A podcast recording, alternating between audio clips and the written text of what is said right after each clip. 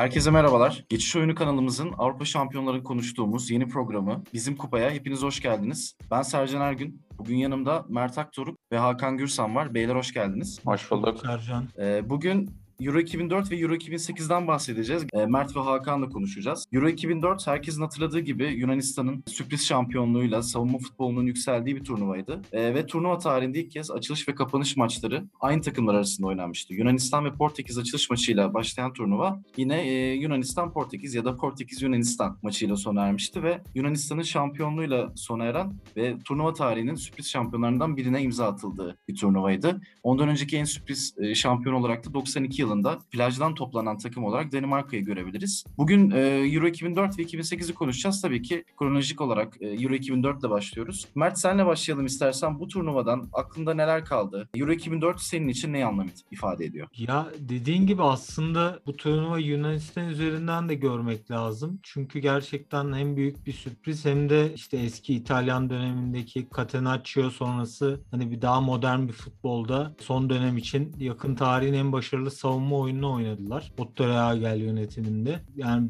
farklı bir sistemle, farklı bir duruşla ve formasyonla başarılı olabil, olunabileceğini de gösterdiler aynı zamanda ve bu daha sonrasında işte e, otobüsler vesaire gibi kavramlarla işte Mourinho'nun felsefelerine falan yorulmaya başladı ama sanki bunun ilk girişi 2004 Avrupa Şampiyonası'nda Yunanistan'la birlikte olmuştu. Bizim için zannediyorum yani futbol tarihi için e, önemli dönüm noktalarından birisi oldu bu. Ama öncesinde tabii ben şeyden bahs- e, başlamak istiyorum biraz da. Çek bir Letonya faciasının şeyi bu. Türkiye playoff'a kalmıştı hatırlarsanız. Letonya Letonya çekmemiz için işte gazetelerde bir başlık atılan. Daha sonra Türkiye'nin tabii Türkiye'nin olduğu turnuvalar her zaman çok daha keyifli oluyor bizler için. Bu turnuvanın da Türkiye açısından önemi bu. Rakibi küçümseyerek yani kendimizi çok dev aynasında görerek elendiğimiz bir turnuva E, onun haricinde aklımda kalanlar yani açılış şöyle bir istatistik okudum. Açılış ve kapanış maçı aynı olan tek turnuva sanırım. Yani e, şeyini bulamadım. Eşliğini Portekiz Yunanistan maçıyla açılmıştı turnuva ve kapanış da finalde Portekiz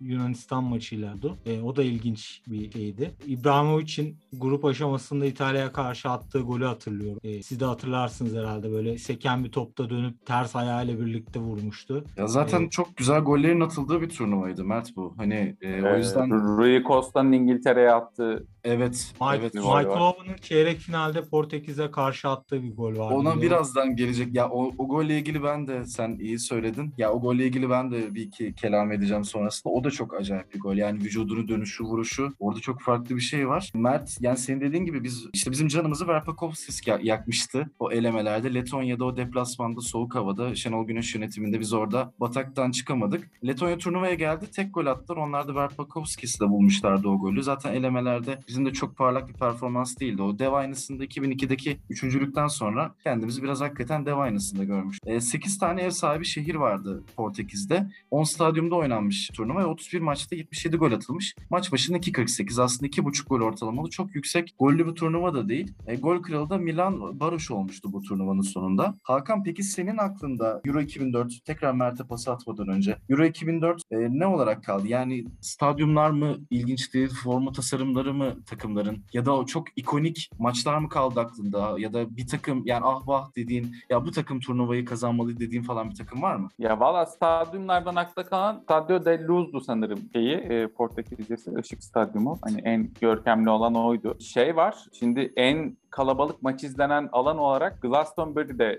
İngiltere'deki Glastonbury Festivali'nin yapıldığı yerde 65 bin kişinin açık havada Portekiz-İngiltere maçını seyretmesi var mesela. Bu çok değişik bir olay. Ee, yani o açık havada hani şeyde e, Amerika'da biraz daha alışık olduğumuz işte Super Bowl, e, NBA playoffları vesaire izlenmesi, e, yüksek oranda izlenmesinin hani Avrupa'ya biraz daha yansıması ve kalabalıkla beraber maç izlenmesi ki yani Portekiz-İngiltere maçı çok önemli bir maçtı zaten ona değinmeye gerek yok. Onun dışında şey var, e, Wayne Rooney'nin çıkışı var. Yani Wayne Rooney'nin parladığı ilk turnuva olduğunu söyleyebiliriz. E, hani çok genç yaşında çok etki etti İngiltere milli takımına. Yani grup aşamasında elenen favori takımlar var. Mesela İspanya, Portekiz ve Yunanistan'ın grubundaydı İspanya ve bu iki takımın altında kalanlar, kalarak elendi. Keza Almanya da öyle. Yani Çekya o zamanki Çek Cumhuriyeti tabii. E, ve Hollanda'nın ardından e, grupta elenmiş oldu. Almanya hatta Letonya gol bile atamadan berabere kalmışlardı sanırım. 0 yani. Evet. Almanya Letonya gol atıyor. Ya gruplarda hakikaten favorilerin İtalya keza düşünüyorum. İsveç ve Danimarka'nın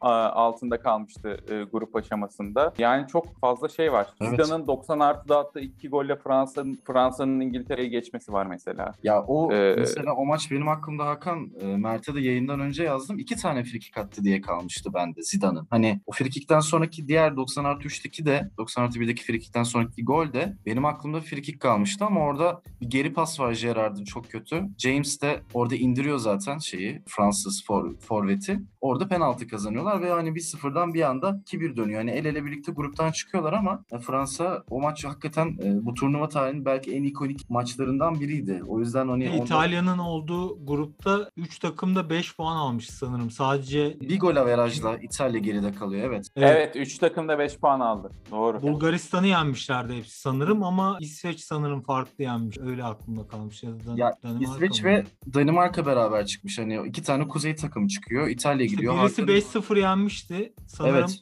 Bulgaristan'a. Bulgaristan'a. Lundberg, Larsson, e, İbrahimovic, Michael Albeck. Onların da o İsveç'in çok acayip bir jenerasyonu var. O takım aslında bu. Hani Lundberg'in Evet. falan. Ar- Arsenal'li Lundberg'in işte Larsson'un sonrasında Barcelona'da Şampiyonlar Ligi'ni kazandı. Ha, Bulgaristan zaten o günden beri çok ya zaten 90'lardan beri çok parlak bir jenerasyon bir türlü yakalayamadı. Bunun maddi tabii sebepleri var. Ama Hakan dediği gibi hem İtalya hem İspanya hem Almanya'nın gruplarda elendiği bir turnuva bir daha kolay kolay yakalamak zor. Bir de Ben burada tabii Şu, şu araya gireceğim son olarak e, geçmeden. Almanya ve İspanya e, hayal kırıklıkları olarak söyledi Hakan. Bu iki takım da bir sonraki turnuvada final oynadı bu arada. Bu 2004'ün hayal kırıklıkları 2008'in e, yüz hakları oldu. Evet, Evet. İs- İspanya Evet. sonra zaten e, domine etti yani dünya futbolunu 6 yıl boyunca. Yani üst üste 3 turnuva, 2 Avrupa Şampiyonası, bir Dünya Şampiyonası kazandı. Beyler bir de burada aslında ben ilgimi çeken şeyden bahsetmek istiyorum. Yani sizin de ya Kim Milton, Nisan, Marcus Merck, Collina ve birkaç tane daha isim. Bunların hepsi aslında bizim çocukluğumuzun işte ortaokul, lise yıllarımızın hakemleri ve Avrupa'nın hani çok güven veren hakemleri. Sonra bizim ülkemizde işte Lig TV'de Beyin'de yorumculuk yapmış Marcus Merck falan da var. Ya o zaman da belki yani 2004 benim gözümde Avrupa Şampiyonları tarihinde en iyi hakem üçlülerinin hani en iyi baş hakemlerin olduğu bir turnuva gibi görünüyor. Çok da büyük faciaların da hakemler açısından yaşanmadığı bir turnuva olarak ben hatırlıyorum. E, Çek Cumhuriyeti'nin yani az önce Hakan dediği gibi Rooney'nin parladığı bir turnuva ama Çek Cumhuriyeti'nin Prime Baroş vardı. Yani turnuvayı da gol kralı olarak kapamıştı. Nedved önderliğinde gitmişlerdi. Bir de Mert e, çok karizmatik isimli bir kadro değil miydi Çek Cumhuriyeti? Galeşekler, işte savunmada işte Kollerler, Heinzler böyle isimler çok sanki hakikaten o ülkenin insanları ve o ülkenin dilinin, alfabesinin e, isimlerinden oluşan gibi. Çünkü artık çok değişti ya. Göçmen çok fazla futbolcu var her takımda. Yani bu Kuzey Afrikalı olabiliyor, Afrika'dan, direkt Afrika'dan olabiliyor, Uzak Doğu'dan olabiliyor ve isimler sanki bu bilgisayar oyunları ya da PlayStation oyunlarındaki regenler gibi değişik çıkmaya başladı. O yüzden de bu Çek Cumhuriyeti'nin çok işte Gale, dediğim gibi Galesekli,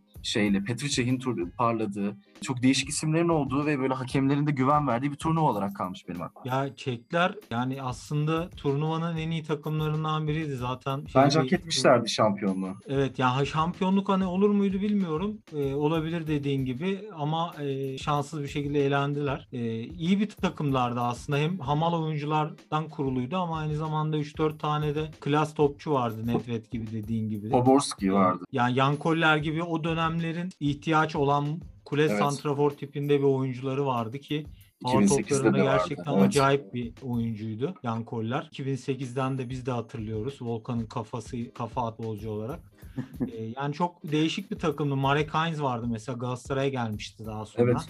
Evet. Marek Heinz'in parladığı bir turnuvaydı. Güzel bir free kick golü atmıştı öyle hatırlıyorum. Marek Heinz'in de böyle biraz parladı ama Baroş'un da dediğin gibi peak yaptığı bir dönemdi. E, Milan Baroş'un dünya futboluna sunulduğu bir dönem. E, güzel bir takımdı Çekya'da ama işte işin sonunda e, Otto geldi Yunanistan farklı bir şekilde oynayarak turnuvayı kazanmayı başardı. Yani gü- güzel bir turnuvaydı ama insanlar işte Yunanistan'ın tabii pozitif olmayan futbol diye tabir edilen bu defansif futbolunu beğenmediği için aslında tarihte biraz daha böyle yani sevilmeyen turnuvalardan biri olarak kaldı bence. Hani akıllara Euro 2004 dendiğinde Yunanistan geliyor. Yunanistan denince işte futbolun katilleri gibi şey anlaşılıyor ama ben e, bu konudan genel düşüncem şöyle. Ben defansif futbolun ya da e, farklı sistemde oynanan futbolların böyle tükaka edilmesine karşıyım aslında. Çünkü o da bir şey hücum bir sanatsa savunma da bir sanat. Hatta savunma sanatı diye kitap bile var. Mert şey değil mi? Kısa süreli bir turnuva bu. Yani bir ay sürüyor. Yani savunma yaparak şampiyonluk almak yani hücum Yani- üretmek kadar zor aslında bakar. Evet Yani, sadece önemli olan işte- oyun planını sahaya sergilemek yani savunma veya hücum neyse bunu düzenli olarak yapabilen takım zaten e, dediğiniz gibi hani bir aylık 20 günlük böyle kısa turnuvalarda sonuca ulaşabiliyor. Pardon Mert sen devam et. Kesinlikle yok yani e, sana benzer şeyler söyleyecektim ben de. E, Ben hani genel olarak bu mantığı çok sevmiyorum. Yani işte günümüzde Atletico Madrid işte Fransa'da bu sene Lille mesela. Hani Daha kompakt oynayarak şampiyon olan takımlar. Tabii Yunanistan'ınki biraz daha katıydı bunlara göre. İşte duran toplardan çok fazla gol buldular. İşte Zagorakis. Karagulis iki tane çapayla oynadılar. E, Karistias'ın işte E, kafa golü, Zagorakis vardı, golleri. Basinas vardı ön libero. E, çok ön ile. Zagorakis turnuvanın en iyi oyuncusu seçildi bu evet, arada yani. Hani- yani bir ön libero'nun da MVP seçilmesi. Ya benim aklıma işte Orlando Engeler'ın performans geliyor 2008'de de. O da turnuvayı çok iyi geçirmişti Hollanda adına. Sonra transfer yaptı. Mesela aynı etkiyi gösteremedi. Ya benim O orada Özel- çok acayip şeyler var bu arada. Ona girmişken bir konuşalım. Turnuvanın takımına girip ileride böyle hani iyi kariyer yapamayan adamlar var ki Evet. o tamamen takım yapısından kaynaklı. Yani turnuvanın 11'inde Nikopolidis, Karisteas, Dellas ve Seyitaridis var. Ya bunların hiçbiri hani üst düzey takıma olmadı. gitti de çok etkili oldu veya Evet. üst düzey oyuncu oldu diyebileceğimiz oyuncular da. Yani Karisteas'tan bu arada 2008'de de bahsedeceğim ben. Karisteas da çok acayip mesela. Çeyrek fin- hem çeyrek finalde hem de finalde 1-0 Yunanistan galip geliyor ve ikisinde golünü Karisteas atıyor. Yani belki turnuva tarihinin en önemli gollerinden Evet. ikisini atmış bir oyuncu ama herhangi baktığımız zaman büyük bir kariyere sahip. Ya işte o Yunanistan duran toplardan buluyordu ama işte o senin dediğin o çeyrek finalde mesela akan oyunda atıyorlar Fransa'ya golü. Fransa çok baskılı oynuyor. E, bayağı sert de oynuyorlar Fransa'ya karşı. Zidane falan yerden kalkamıyor. Ben biraz özetlere bak. Ya turnuvanın bence kendi adıma size son söz vermeden önce iki tane dönüm noktası var. Bir Nistelrooy'un bir kafasını çıkarıyor Hollanda öndeyken Tafarel gibi e, Petric'e. Zaten o turnuvadan sonra zaten e, yani Rennes'deydi o sırada. Chelsea transferi yapıp Premier Lig'e damgasını vurmuştu. Bir de bu çeyrek finalde e, Portekiz-İngiltere maçı var. Yine penaltılara gidiyor ve e, Owen'ın o e, Hakan'ın yayının başında diye Bergkamp vari golü var dönerek attığı vücudunu. Geçenlerde bir belgeselde Sport'ta Owen o golü anlatıyor. O dönemlerini anlatıyor. Ama o maçta Hakan şimdi İngiltere deyince akla sen Premier Lig programları da yaptığımız için orada sana dedim bir pası atayım. Beckham önce Fransa maçında grupta bir penaltı kaçırıyor. Sonra burada seri penaltılarda kaçırarak takımını yarı finalden ediyor. E, Ondan önce de Alpay'ın laneti vardı. Beckham'ın bu penaltılarla imtihanı olarak da kalmıştı illaki. E, yani şimdi Beckham baktığın zaman kariyerine baktığında inanılmaz duran top ku- kullanan bir oyuncu Beckham. Yani hani frikikler olsun, kornerler olsun falan ama penaltılarda bir gerçekten laneti var enteresan bir şekilde. Ve Yani turnuvada da şeye dikiyor penaltı yine. Yani Evet. dağa taşa vuruyor. Evet. Ve diğer penaltıya da Rui Costa geliyor arkasından. O da dışarı atıyor ve yere bakıyor. Ben orada aklıma Bilika geldi. Biri kazdı herhalde dedim orayı çünkü çok kötü. Son penaltılarda Darius Vazel vuruyor. Ricardo kurtarıyor. Vazel de biliyorsunuz hani Atatürk e, şeyiyle Büyük Ankara güçlü. Evet büyük Ankara, Ankara gücü efsanelerinden. Sonrasında şey çok ilginç. Ricardo penaltı atıyor. Yani takımın 6. penaltısını kaleci atıyor. Yani akılları Avrupa, e, Avrupa Ligi finali geliyor Evet. birkaç gün önceki De Gea'nın kaçırdığı. O da çok ilginçti. İşte benim aklımda o Yunanistan'ın duran topları, Karagulis'in arkadan uzatılmış saçı falan geliyor. Yine Cristiano Ronaldo'nun e, bir yılda Manchester United'da oynarken kendini Avrupa futboluna, dünya futboluna iyice tanıttı bir turnuva gibi. E, benim açımdan son olarak da aslında Çek Cumhuriyeti'nin bu turnuvanın bence finaline çıksaydı ev sahibi Portekiz'de kafa kafaya oynar belki kazanırlardı çünkü çok iyi bir kadroydu. Nedved'in yarı finalde 40. dakikada sakatlandığını hatırlıyorum Mert. Ben o dakikaya kadar çok baskılıydı e, Çek Cumhuriyeti ve Yunanistan'ı bence yeneceklerdi. Çünkü turnuvayı o ana kadar gruplarda ve çeyrek finalde rakiplerini sürklese ederek, domine ederek ilerleyen bir takımdı. Simiçek giriyor onun yerine ve o maçı kaybettiler. Yani benim içimde bir ukde ya Mert o. Yani sonuç olarak Yunanistan'ın savunma Çeklerin nakite çevirdi diyebiliriz Yunanlar. Savunma, savunma yapan takımlara her zaman ekstra bir saygı duyuyorum ya. Yani Ya sen insanların savun- aksine Sen savunma Savun- oyununu seviyorsun. savunma abi şey yani şimdi şöyle eğer bir insan maçı keyif almak için izliyorsa tabii bol gollü bol pozisyonlu maçlar her zaman çok daha keyifli olur ama eğer alıcı gözle ve e, böyle sistem kovalıyorsan biraz analiz kovalıyorsan maçlarda ben savunmaları çok daha keyifli buluyorum. Çünkü daha fazla coaching takımları oluyor bunlar ve teknik direktörün neler yapabildiğini teknik direktörün ne kadar meziyetli olduğunu en çok ölçebildiğimiz oyunlar bence savunma oyunları. Ben bu açıdan bak olaya. E, o yüzden e, hocaların kapasitelerini ölçmeye kendi çapımda tabii. Genelde böyle bakıyorum. E, o yüzden ben keyif alıyorum ama eğer öylesine açıyorsam yani geyik olsun diye bir maçı açıyorsan tabii yani 4-3 bitsin 15 tane pozisyon olsun isterim. Sonuç Evet. olarak Yunanistan'ın kazandığı E- güzel bir turnuva oldu. Peki Farklı size bir soru turnuva. soracağım. Şimdi bu turnuva sıra- sırasında yapılan bir anket var. Anketteki soru da şu. Kız arkadaşınızla veya eşinizle maç izlerken sizi en çok sinirlendiren şey nedir? Soru bu. Sizce cevap ne olabilir? Hani bilmiyorum ki. Bildiğin yaptığı bir an- anket bu arada. Bilmiyorum ki. Yani şey Ya seçenek yok offside sanırım. kuralını sorması olabilir. Ne bileyim Televizyon önünden geçmesi gibi. ha, bana niye sarılmıyorsun demesi olabilir. Yok birlikte izliyorsunuz maçı. Ha, evet, benle niye ilgilenmedin kısmı olabilir ya. Evet. Bilemedim. O mu cevap? Abi şeymiş %58 ile bu arada yani anketin ya, cevaplayanların %58'i işte maç izlerken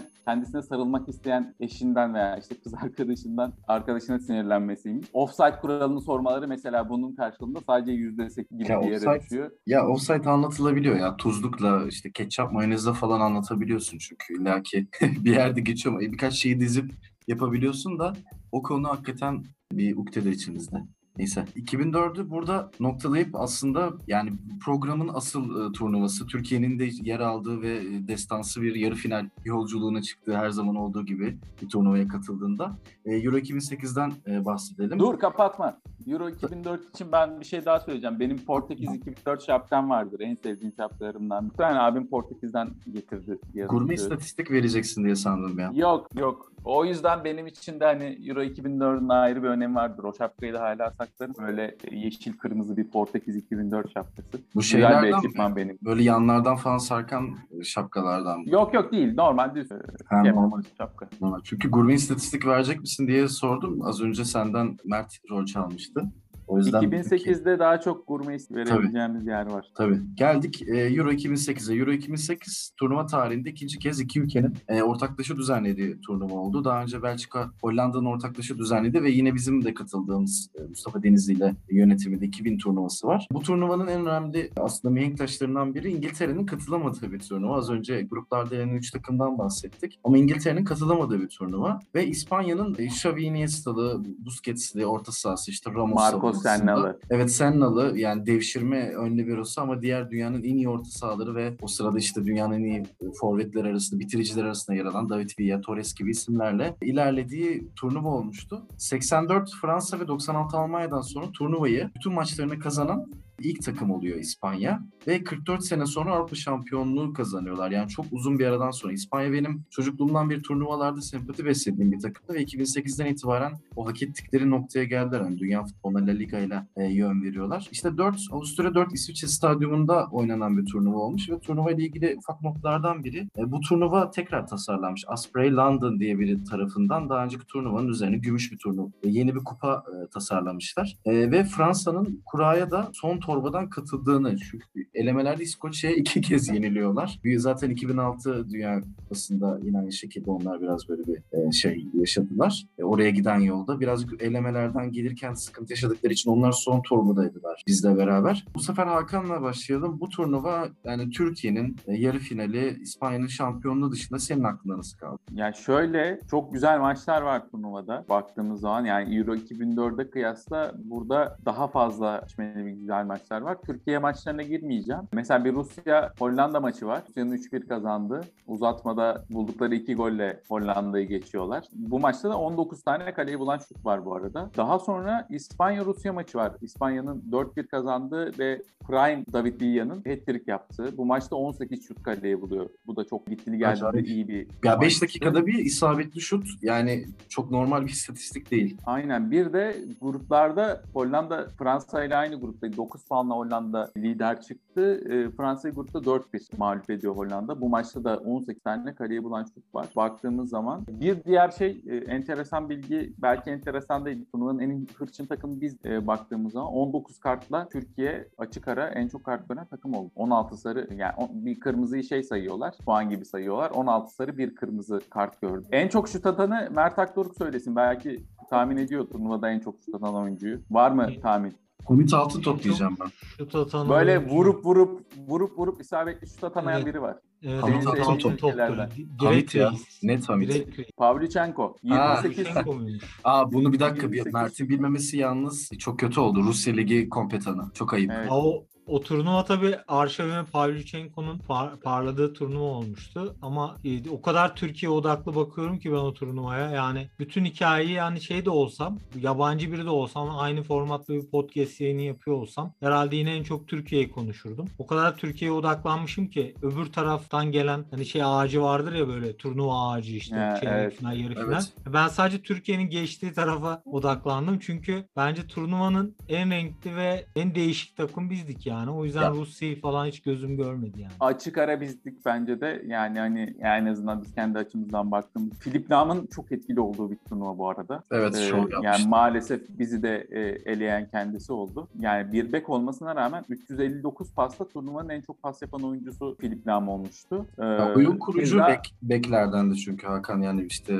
o son dönemde yetişmiş. bizim- Bayern'de ön libero falan oynuyordu zaten. Evet, yani. evet. çok acayip bir sonra adam Guardiola ön libero'da kullandı ki yani, yani Ya nereye erken koysan- bıraktı bence bu arada futbolu biraz. Belki bir iki daha evet, bence de erken bıraktı. Ama Bence yani o- bıraktı. Fiziksel olarak nasıl hissetti? Ya Mert Ee, e, Türkiye üzerinden dedin ya turnuvayı e, okuyabiliriz diye.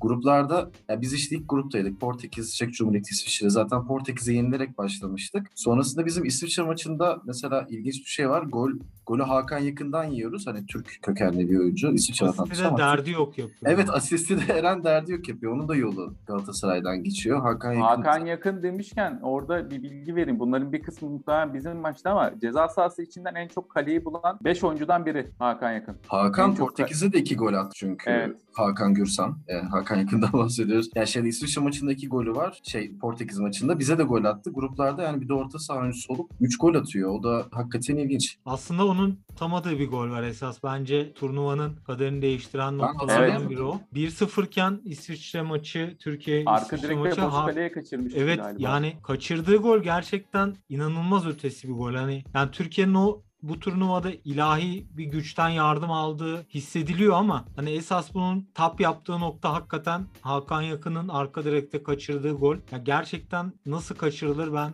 hala inanamıyorum yani. Ben hatırlayamadım o golü gol. ya. Ben hatırlayamadım. Neyse ona ben bir şeyden sonra bakayım. Ee, diğer e, grupta mesela B grubunda Hırvatistan 3 maçta 3 galibiyet alıyor ama 4 gol atıyor. Almanya 2 maç kazanıyor. Onlar 4 gol atıyor. Çok kısır bir grup orası. Ve burada Podolski'nin 3 golü var grupta. İşte Polonya'yı 2-0 yenerken atıyor. Hırvatistan'a yenildikleri maçta atıyor. E, Podolski sonra onun da yolu e, Türkiye'den Podolski geçmişti. de yanlış hatırlamıyorsam şut başına en çok gol atan oyuncu oluyor turnuvada. Ya zaten adamın olayı oydu aslında. Hani oyun olarak da ya bu kadar çok üst düzey aslında üst düzey bir kariyer geçirdi ama sonlarda hani o kadar olmadı. Oyun yapısı fiziki olarak izin vermiyor ama adamın inanılmaz bir sol ayağı var yani raket gibi. E, C grubunda işte Hollanda 3'te 3 ile herkes dar, darmaduman edip İtalya'ya 3 tane, Fransa'ya 4 tane atıyor. En az gol attığı takım Romanya ilginç bir şekilde onları 2-0 yeniyorlar çıkıyorlar gruptan. İşte Van Nistelrooy'lar, Robben Snyder inanılmaz bir kadro. Zaten finale kadar Romanya demişken Fransa. Romanya'da geçemiyor.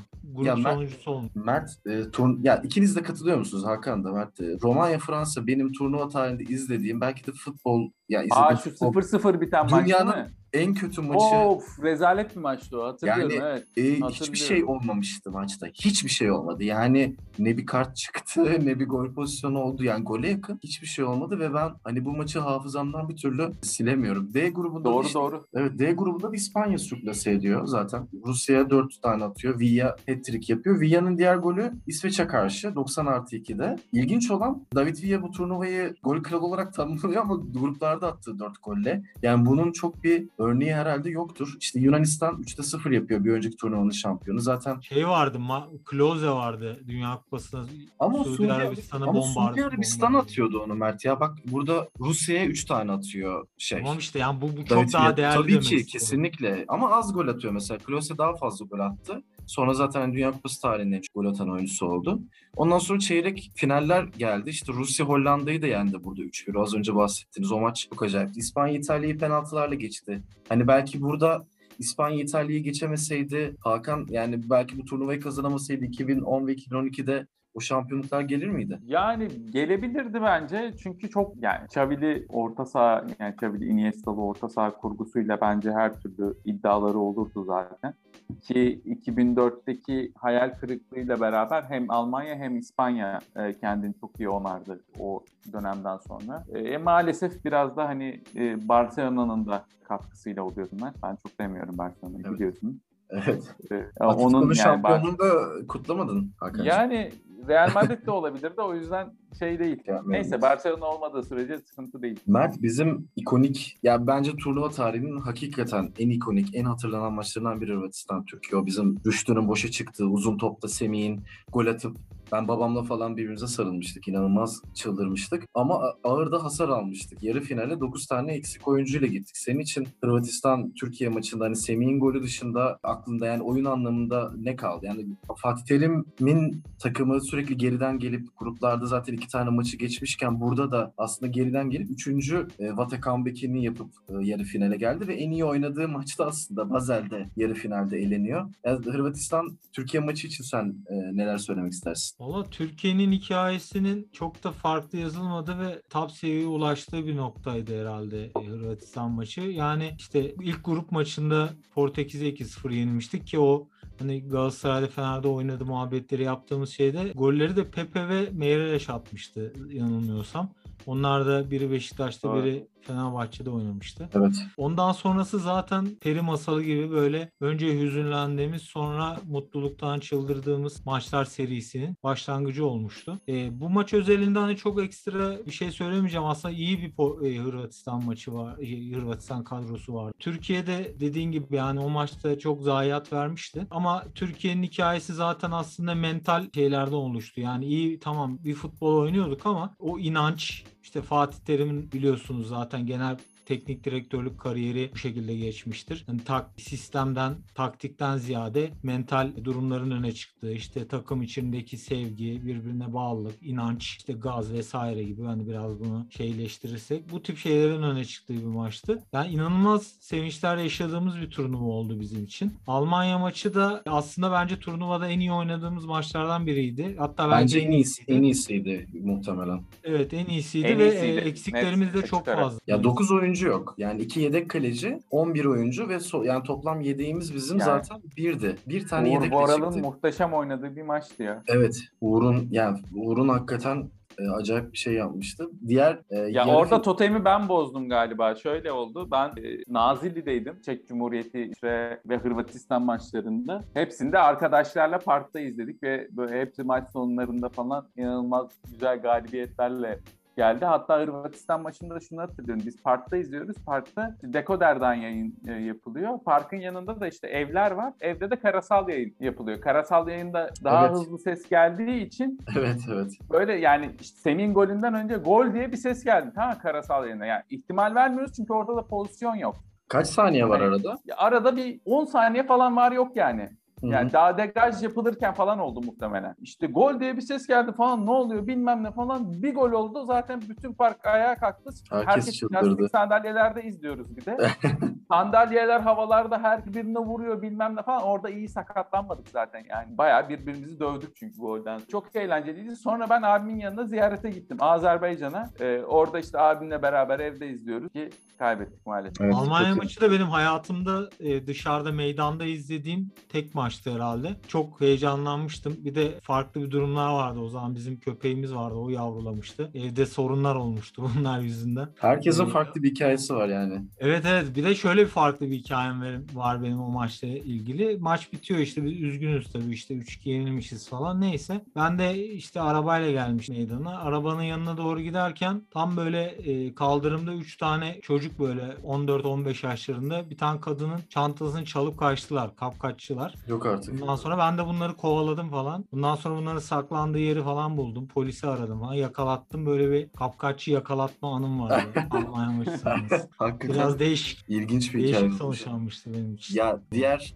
yarı finalde Rusya'yı İspanya 3-0 geçmişti. İspanya iki maçta 7 gol atmış aslında bir diğer yarı finaliste. Aslında onların e, az önce Hakan dediği gibi o jenerasyon bu turnuvayı kazanamasa bile bir sonraki turnuvalardan birini illa kazanacaktı ama bu turnuva onlara yıllardır gelmeyen bir kupayı 44 3-4 sene sonra gelen bir şampiyonu zaten dünya şampiyonlukları yoktu. Onu getirdi. E, finalde de zaten İspa Almanya karşısında e, çok yani acayip bir maç oynandı. İşte Torres'in golünü attı. Torres golünü attı İspanya. O golün sonrasında e, şey yap yani kapandı. Bir daha da şey yapmadı. Güzel bir gol atmıştı. Philip Lam'ı geçip e, Lehmann'ın üzerinden yanından bir aşırtma atmıştı. E, 44 yıldan sonra ikinci kez şampiyon olmuştu ve işte gol kralı ama e, David Villa oldu bu turnuvada. En çok gol atan e, ikinci sırada Semih var mesela 3 golle. E, Hakan Yakın, e, Podolski, Pavlyuchenko yani bu isimlerin arasında bir tanesi orta saha oyuncusu, bir tane Türk var. Turnuvanın da ilk defa en iyi 23 oyuncusu seçilmiş. Bir tane Türk var orada da. O da Almanya kökenli Hamit. Turnuvanın en iyi oyuncusu da Javier Hernandez Creus, namı değer Xavi olmuştu. Yani Asist çok bizim için da bahsedelim. Fabregas ve Hamit üçer asistle. Asist asistlere bakmamıştım.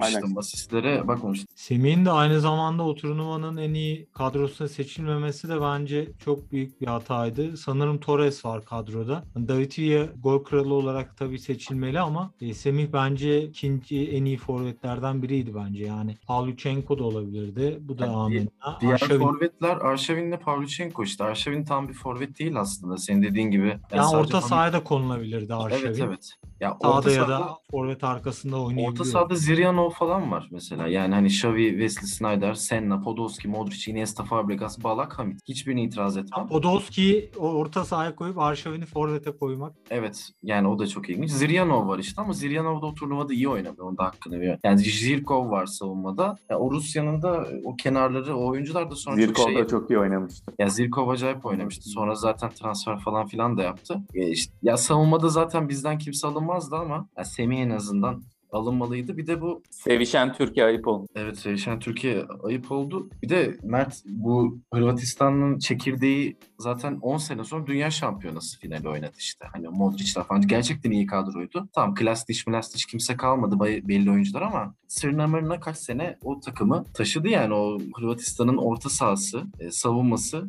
turmuş oldu. Yani Hırvatistan'dan da bir tane adam var turnuvada. Modric var sadece. Ama sonrasında o takım 2018'de Fransa'nın karşısında. Rakitic de olması lazım ya. Rakitic de vardı. Yani. Evet yani Rakitic yok mesela işte Hollanda'dan bir Snyder var. Zaten İspanya'dan 4 oyuncu alınmış. Fabregas, Iniesta, Xavi, Senna. Yani şampiyon olduğu için biraz.